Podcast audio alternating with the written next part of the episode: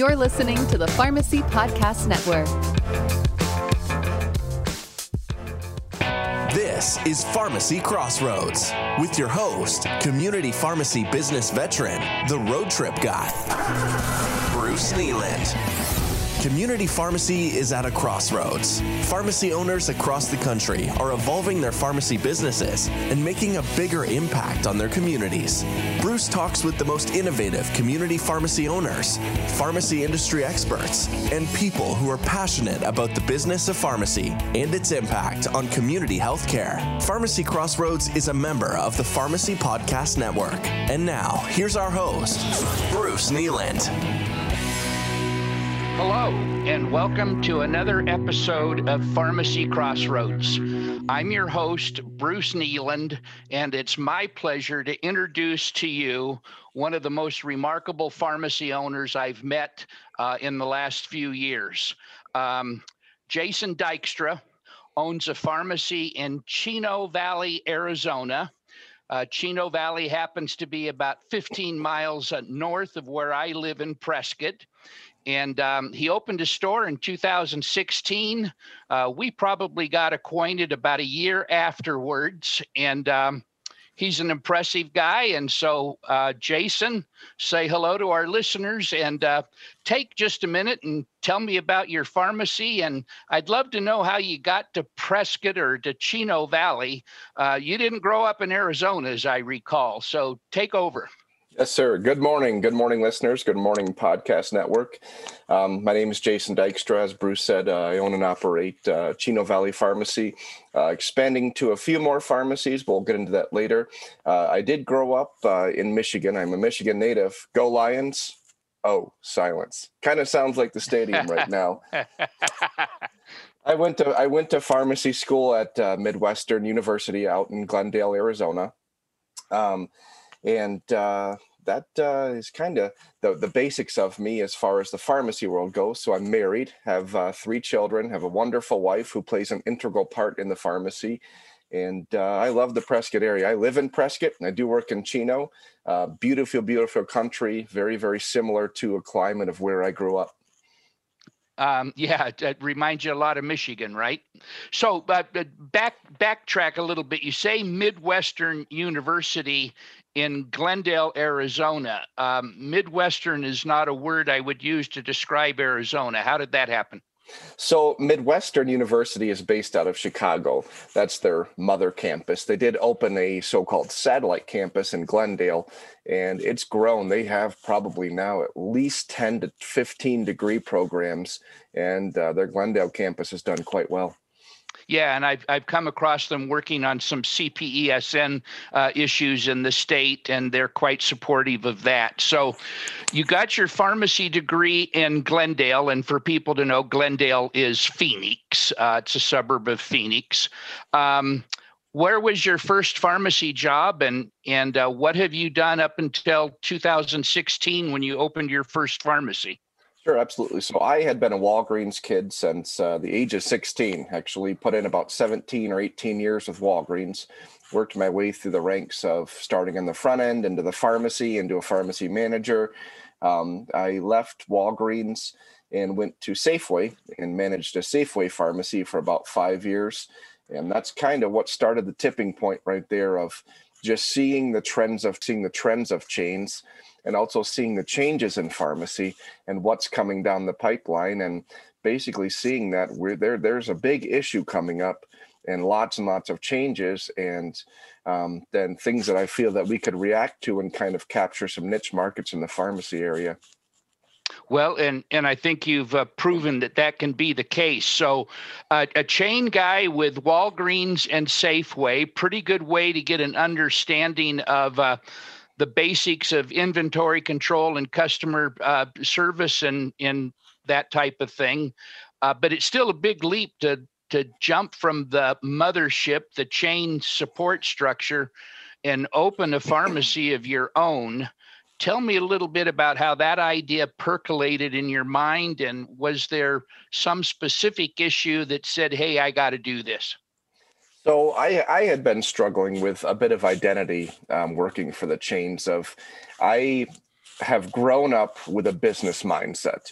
And when you're put into the chains into a management spot, it's not really a fully encompassed management spot. Um, you're you're more or less managing the patients in there and things like that. But I couldn't unlock the business potential, and that's that's kind of what was somewhat of the tipping. And a business opportunity presented itself for independent pharmacy. I'll tell you, like anyone else, I was nervous as I'll get out to make the jump. Um, a whole lot of prayer, uh, a whole lot of basically just soul searching and basically saying, is this a path that I want to go down? Knowing at the same time that this could be amazing, it could be completely fulfilling, um, it could be that so called pharmacy dream everyone wants, or it could be a sinking ship.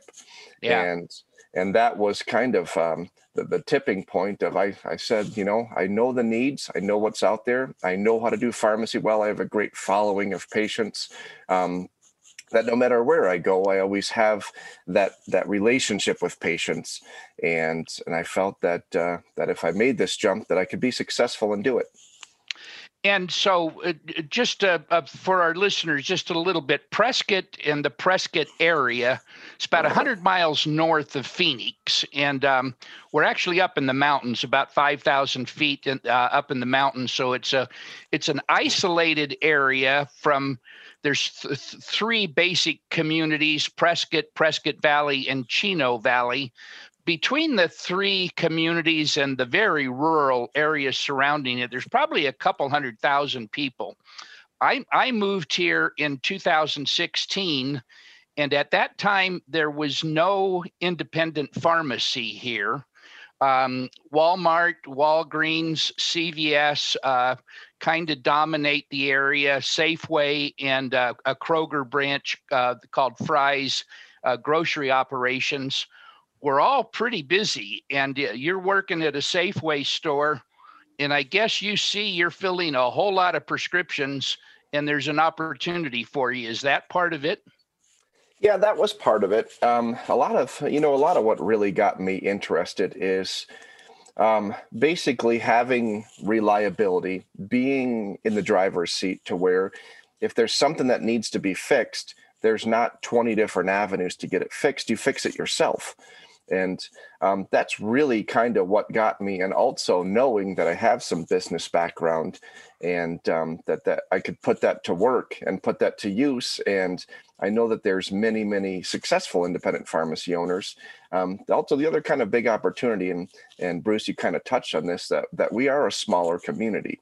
And I believe independent pharmacy can thrive in a rural community because rural communities still have that hometown feel and that that yeah. uh, that's really what we capitalized on is being that hometown pharmacy you know putting money back into the community being locally owned. There's a big big push especially with all this covid stuff going on to support local business because they realize the importance of that.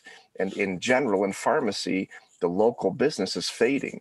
Um, the chains are taking over and it's much much tougher i think to do this in a in a in a um, an urban city versus more of a suburban or or rural setting. Um, but the opportunity was ripe.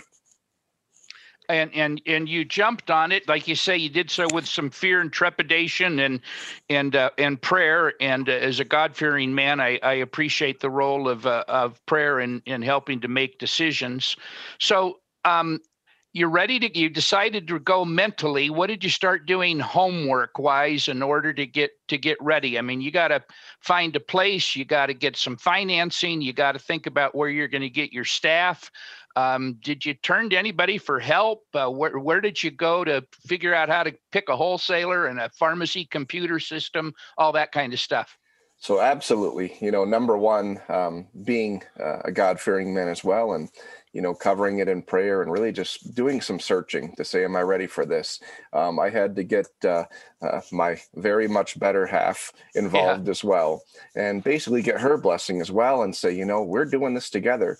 So, um, after you know after that hard process of saying can we do this countless hours on the internet and countless hours of research. And I really had to find some shoulders to lean on. Um, a mentor is very, very, very important to grab you by the hand and walk you through some of this. Um, there are some very challenging decisions uh, that were made. Number one, my wife spent countless hours on design of making something that you go into some pharmacies and you look at it and you're kind of like, meh, looks okay. And then you go into some and you're like, wow, this looks amazing. Yeah. And we chose to take the, I guess you could say, the home style or homely looking is a very poor choice of words, but more of a pharmacy that looks like a very warm and inviting house, as well as somewhere that looks very business savvy and and and carries the look of a pharmacy. Um, we kind of blended those two things together. Um, I had a location picked out, um, and location is key. And you'll hear that from many, many, many independent pharmacy owners.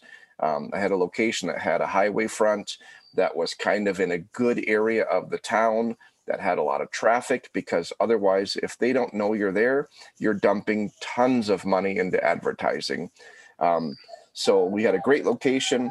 Um, picking a wholesaler is uh, when you say picking a wholesaler, that's a very, very loaded term right there. There are very, very fine details of, of contracts and everything that they present to you. And you have to do your homework on that. It's very, very important to know how to look through a wholesale contract and pick and choose where you think your volume would be and which wholesaler is best for you um, because it all impacts your bottom line with your cost of goods. Um, I had a, uh, a, dear friend of mine who kind of did help me get through this, and um, I I struggled on picking a software system, um, which is the engine for your car. So yeah. Uh, uh, I picked Pioneer RX, which is an amazing software. Um, chose them. Um, I had heard very, very good things, heard that they were on the cutting edge, and they do an excellent job. Um, it's a very, very user friendly software, and it's also a very robust software. You can almost get lost like a maze in that software if you dive into what it can really do. Um, really had to, you know, get going with looking at cost. I mean, you have a bucket of money, and that bucket dries up pretty quickly. So yeah. you have to be very strategic with where you put your dollars in the beginning. You know, I could make an outstanding, beautiful pharmacy and dump in 300, 400,000, and that leaves me with a little bit of money left for inventory and staffing and all of that. And quickly realize that inventory is very, very expensive to get going. So you have to be very strategic with where you put the money that you have for the loan or the partners or financing or the money coming out of your own pocket. Um, very strategic with that as well. And it is key to pick up appropriate staff that share your vision and share your heart because well and and and i you know again you've you've got your wife who's working there and and she's an eminently personable uh, person a big smile and a gregarious attitude and you know a, you know that that choice was made years and years ago, but clearly the remaining part of your staff was there a key uh, element of how you recruited people to come to work for you? So I started off with just a few. Um, I started off with uh, basically a network of a couple of technicians I had had over the years. And the one thing that we all shared is we want the same thing. Um, we wanted to better customer service. We saw that there were just challenges in the pharmacy market. And I felt that they could kind of, I guess, lift up my arms and help me move along um, in sharing the same vision and same heart. And, you know, you can get a technician that can stand there and that can type and that can fill and that can check people out. But if they don't bring that warmth and that sincerity and that relational type um, personality, you just have another warm body. And, yeah and I really felt that that was key. They had to share the vision and they had to be of like mind of we can change the so-called atmosphere in this area and change the way pharmacy is done in this area and not just be someone just to kind of hang around in the, the back seat of the car, but to be up in the driver's seat with me. Hey, Pharmacy Crossroad listeners, this is Bruce Kneeland, breaking in with a quick shout out to our major sponsor, the Compliant Pharmacy Alliance, or better known as CPA. The people, programs, and services at CPA are dedicated to the success of independent community pharmacy, and their sponsorship of this program is one way they demonstrate that commitment. And I'm proud to share with you one more way they do that. Recently, I was delighted to read a press release from the Community Pharmacy Enhanced Services Network, or CPESN, letting the industry know that CPA had just become the first national sponsor of the Flip the Pharmacy initiative. Wow, Pharmacy Crossroads is happy to share this news with you. You can learn more about the Compliant Pharmacy Alliance or CPA at compliantrx.com. Once again, that's compliantrx.com. Now back to our program. Well, and and uh, you know, I, something I learned a, a long time ago uh, that I guess is a critical decision that a pharmacist would would need to do a self assessment on if he's working for a chain and and is kind of frustrated as to whether or not he wants to open a store. And um, that's that's the notion that uh, a lot of clinical skills are important, but the critical skill is do you have the the people skills, the empathy for people, the the bedside manner, for lack of a better word, and um, you know that I, I don't know how a person assesses whether he has that or not, but I, I'd say that that's got to be the most important self evaluation because you're not going to succeed in independent pharmacy by being um, really, really technical, really, really clinical, really, really detail oriented. Have to have all that, but you've also got to be able to have a feel for people. And, you know, when I walk into your pharmacy, uh, I certainly feel that ambiance that comes through. So, um, so I, I, I mean, a, let's think for a minute that you're talking to a guy or a gal who's working for a chain and wondering whether or not they can do this what besides the personality thing I just talked about, what what two or three tips would you give them um, to try to figure out whether they think it's a good idea? Sure. So number one, you have to be a risk taker because opening any pharmacy is a risk. Um, one thing that really stuck out on me, I, I, heard this at a conference one time, and they were talking about the mindset of an independent pharmacy owner. And uh, with a chain, and I can attest to this, you're you're 75 maybe even 90% pharmacist and you're about 10% businessman. Um, maybe a little more or less depending on what they give you. And that completely transitions with an independent pharmacy.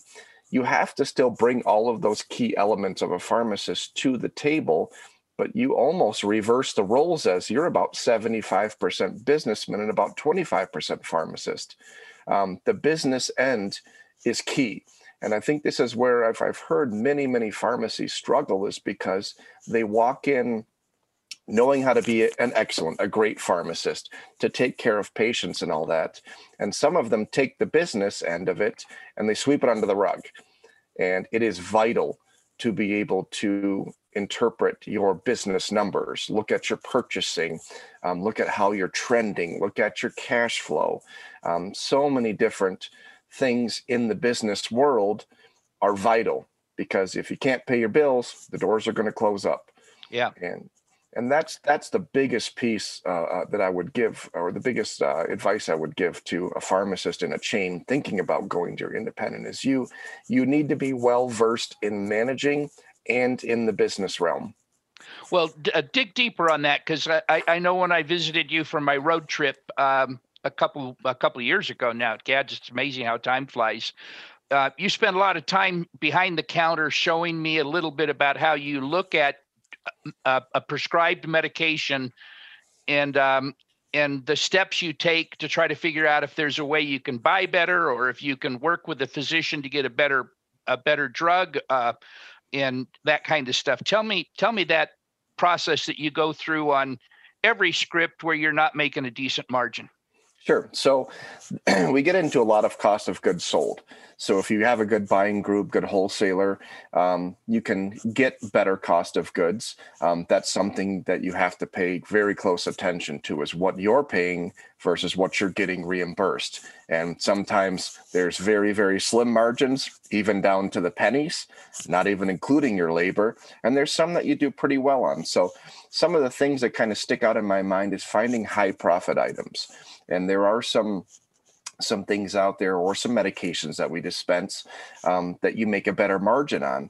And sometimes it, uh, it, that can help you with make sure make sure that you maintain those patients. Um, I, I, have the term of vips that we call them the patients that they they they help you pay your bills quite well and they are protected. Um, we will go above and beyond as we really would for anyone but we would add just the extra ante for for one of our VIP patients to really go out of our way um, to make sure we take care of them.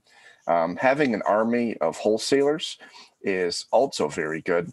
A company like Trxade, uh, they're quite they're quite helpful if you take let's just say a generic med that you're getting uh, that you're underwater and not getting paid near what the uh, the insurance company's paying you, you can go to Trxade and say, "Am I buying it at a fair price?" They have 20 or 30 different wholesalers that you can get in a snapshot time of what the going market rate is for that particular item.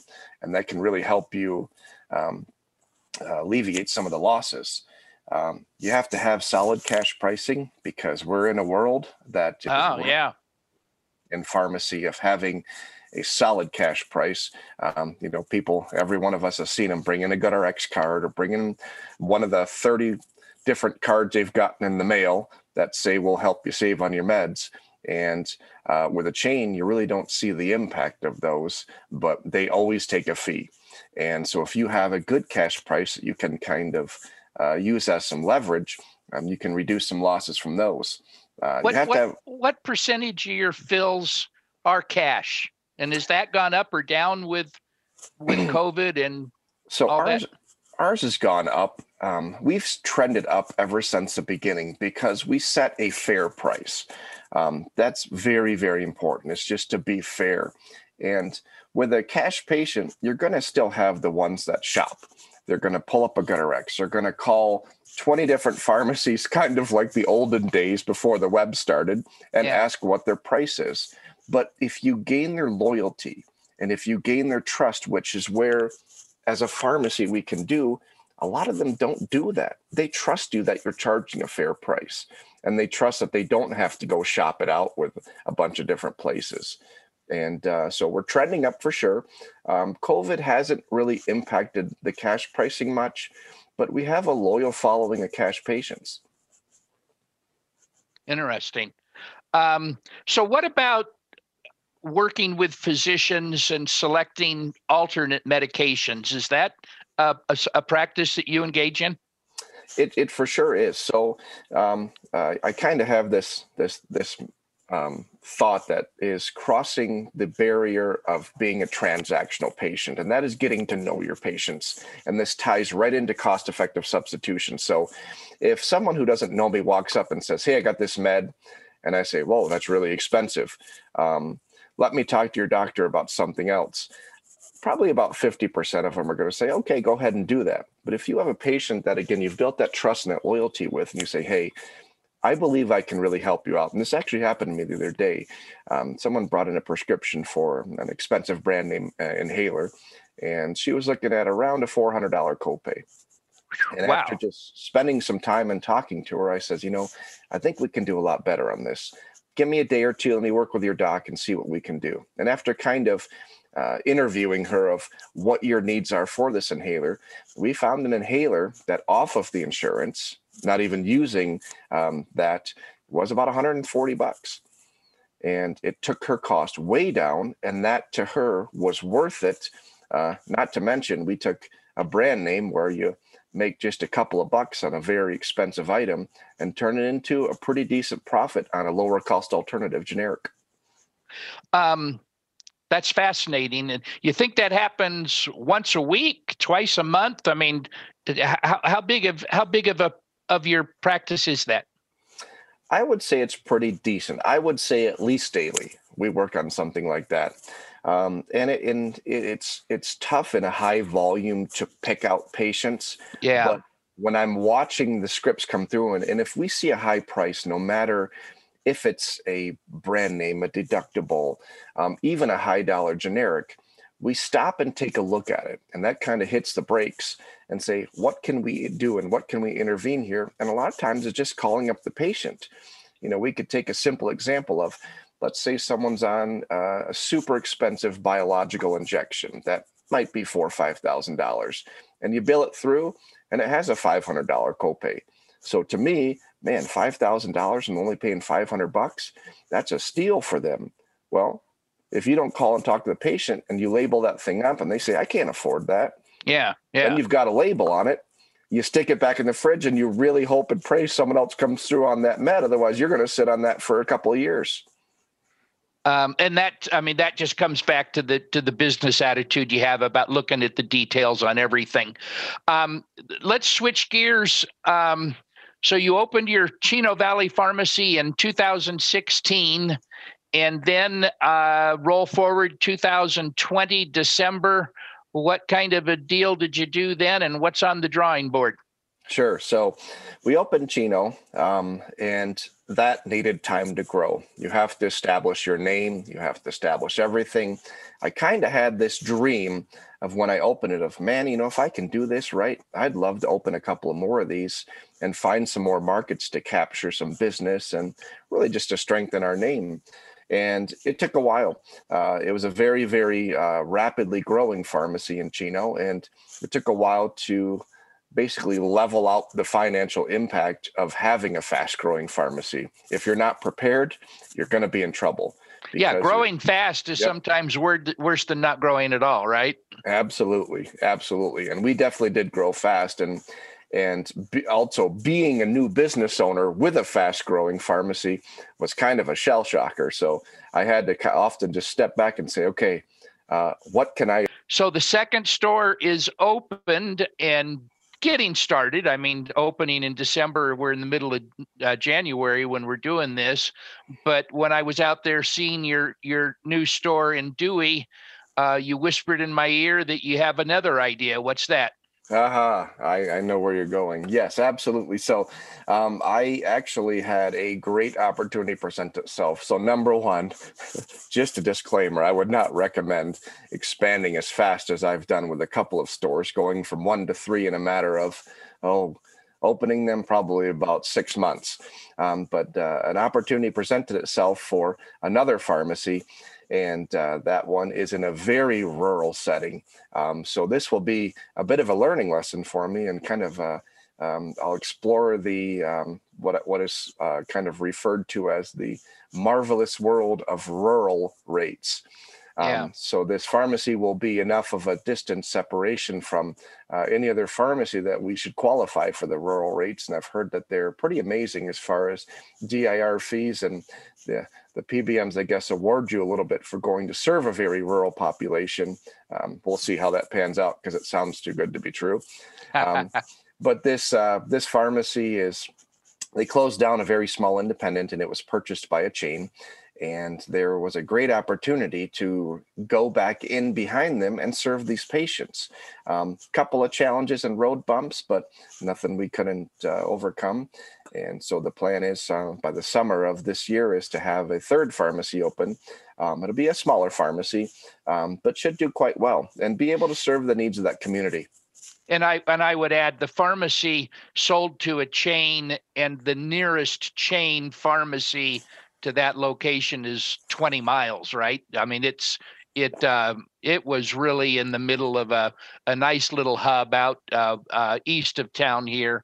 I, and I, I wish you the best. So, hey, we're going to run out of time. It's been fun chatting with you. Uh, the parting question is almost always so, what do you have to say to people who are listening that would help them run their pharmacies better? You got any parting shots or uh, management insight that you'd you'd feel to share with your peers? Absolutely. So our roles are changing as pharmacists and our roles are changing as pharmacies as well. Um, we're in challenging times. If you look at anything on PBMs, that is a very hot topic. Um, just a couple of things that I kind of come to mind is you have to find a source to stay on the cutting edge. That could be this podcast network.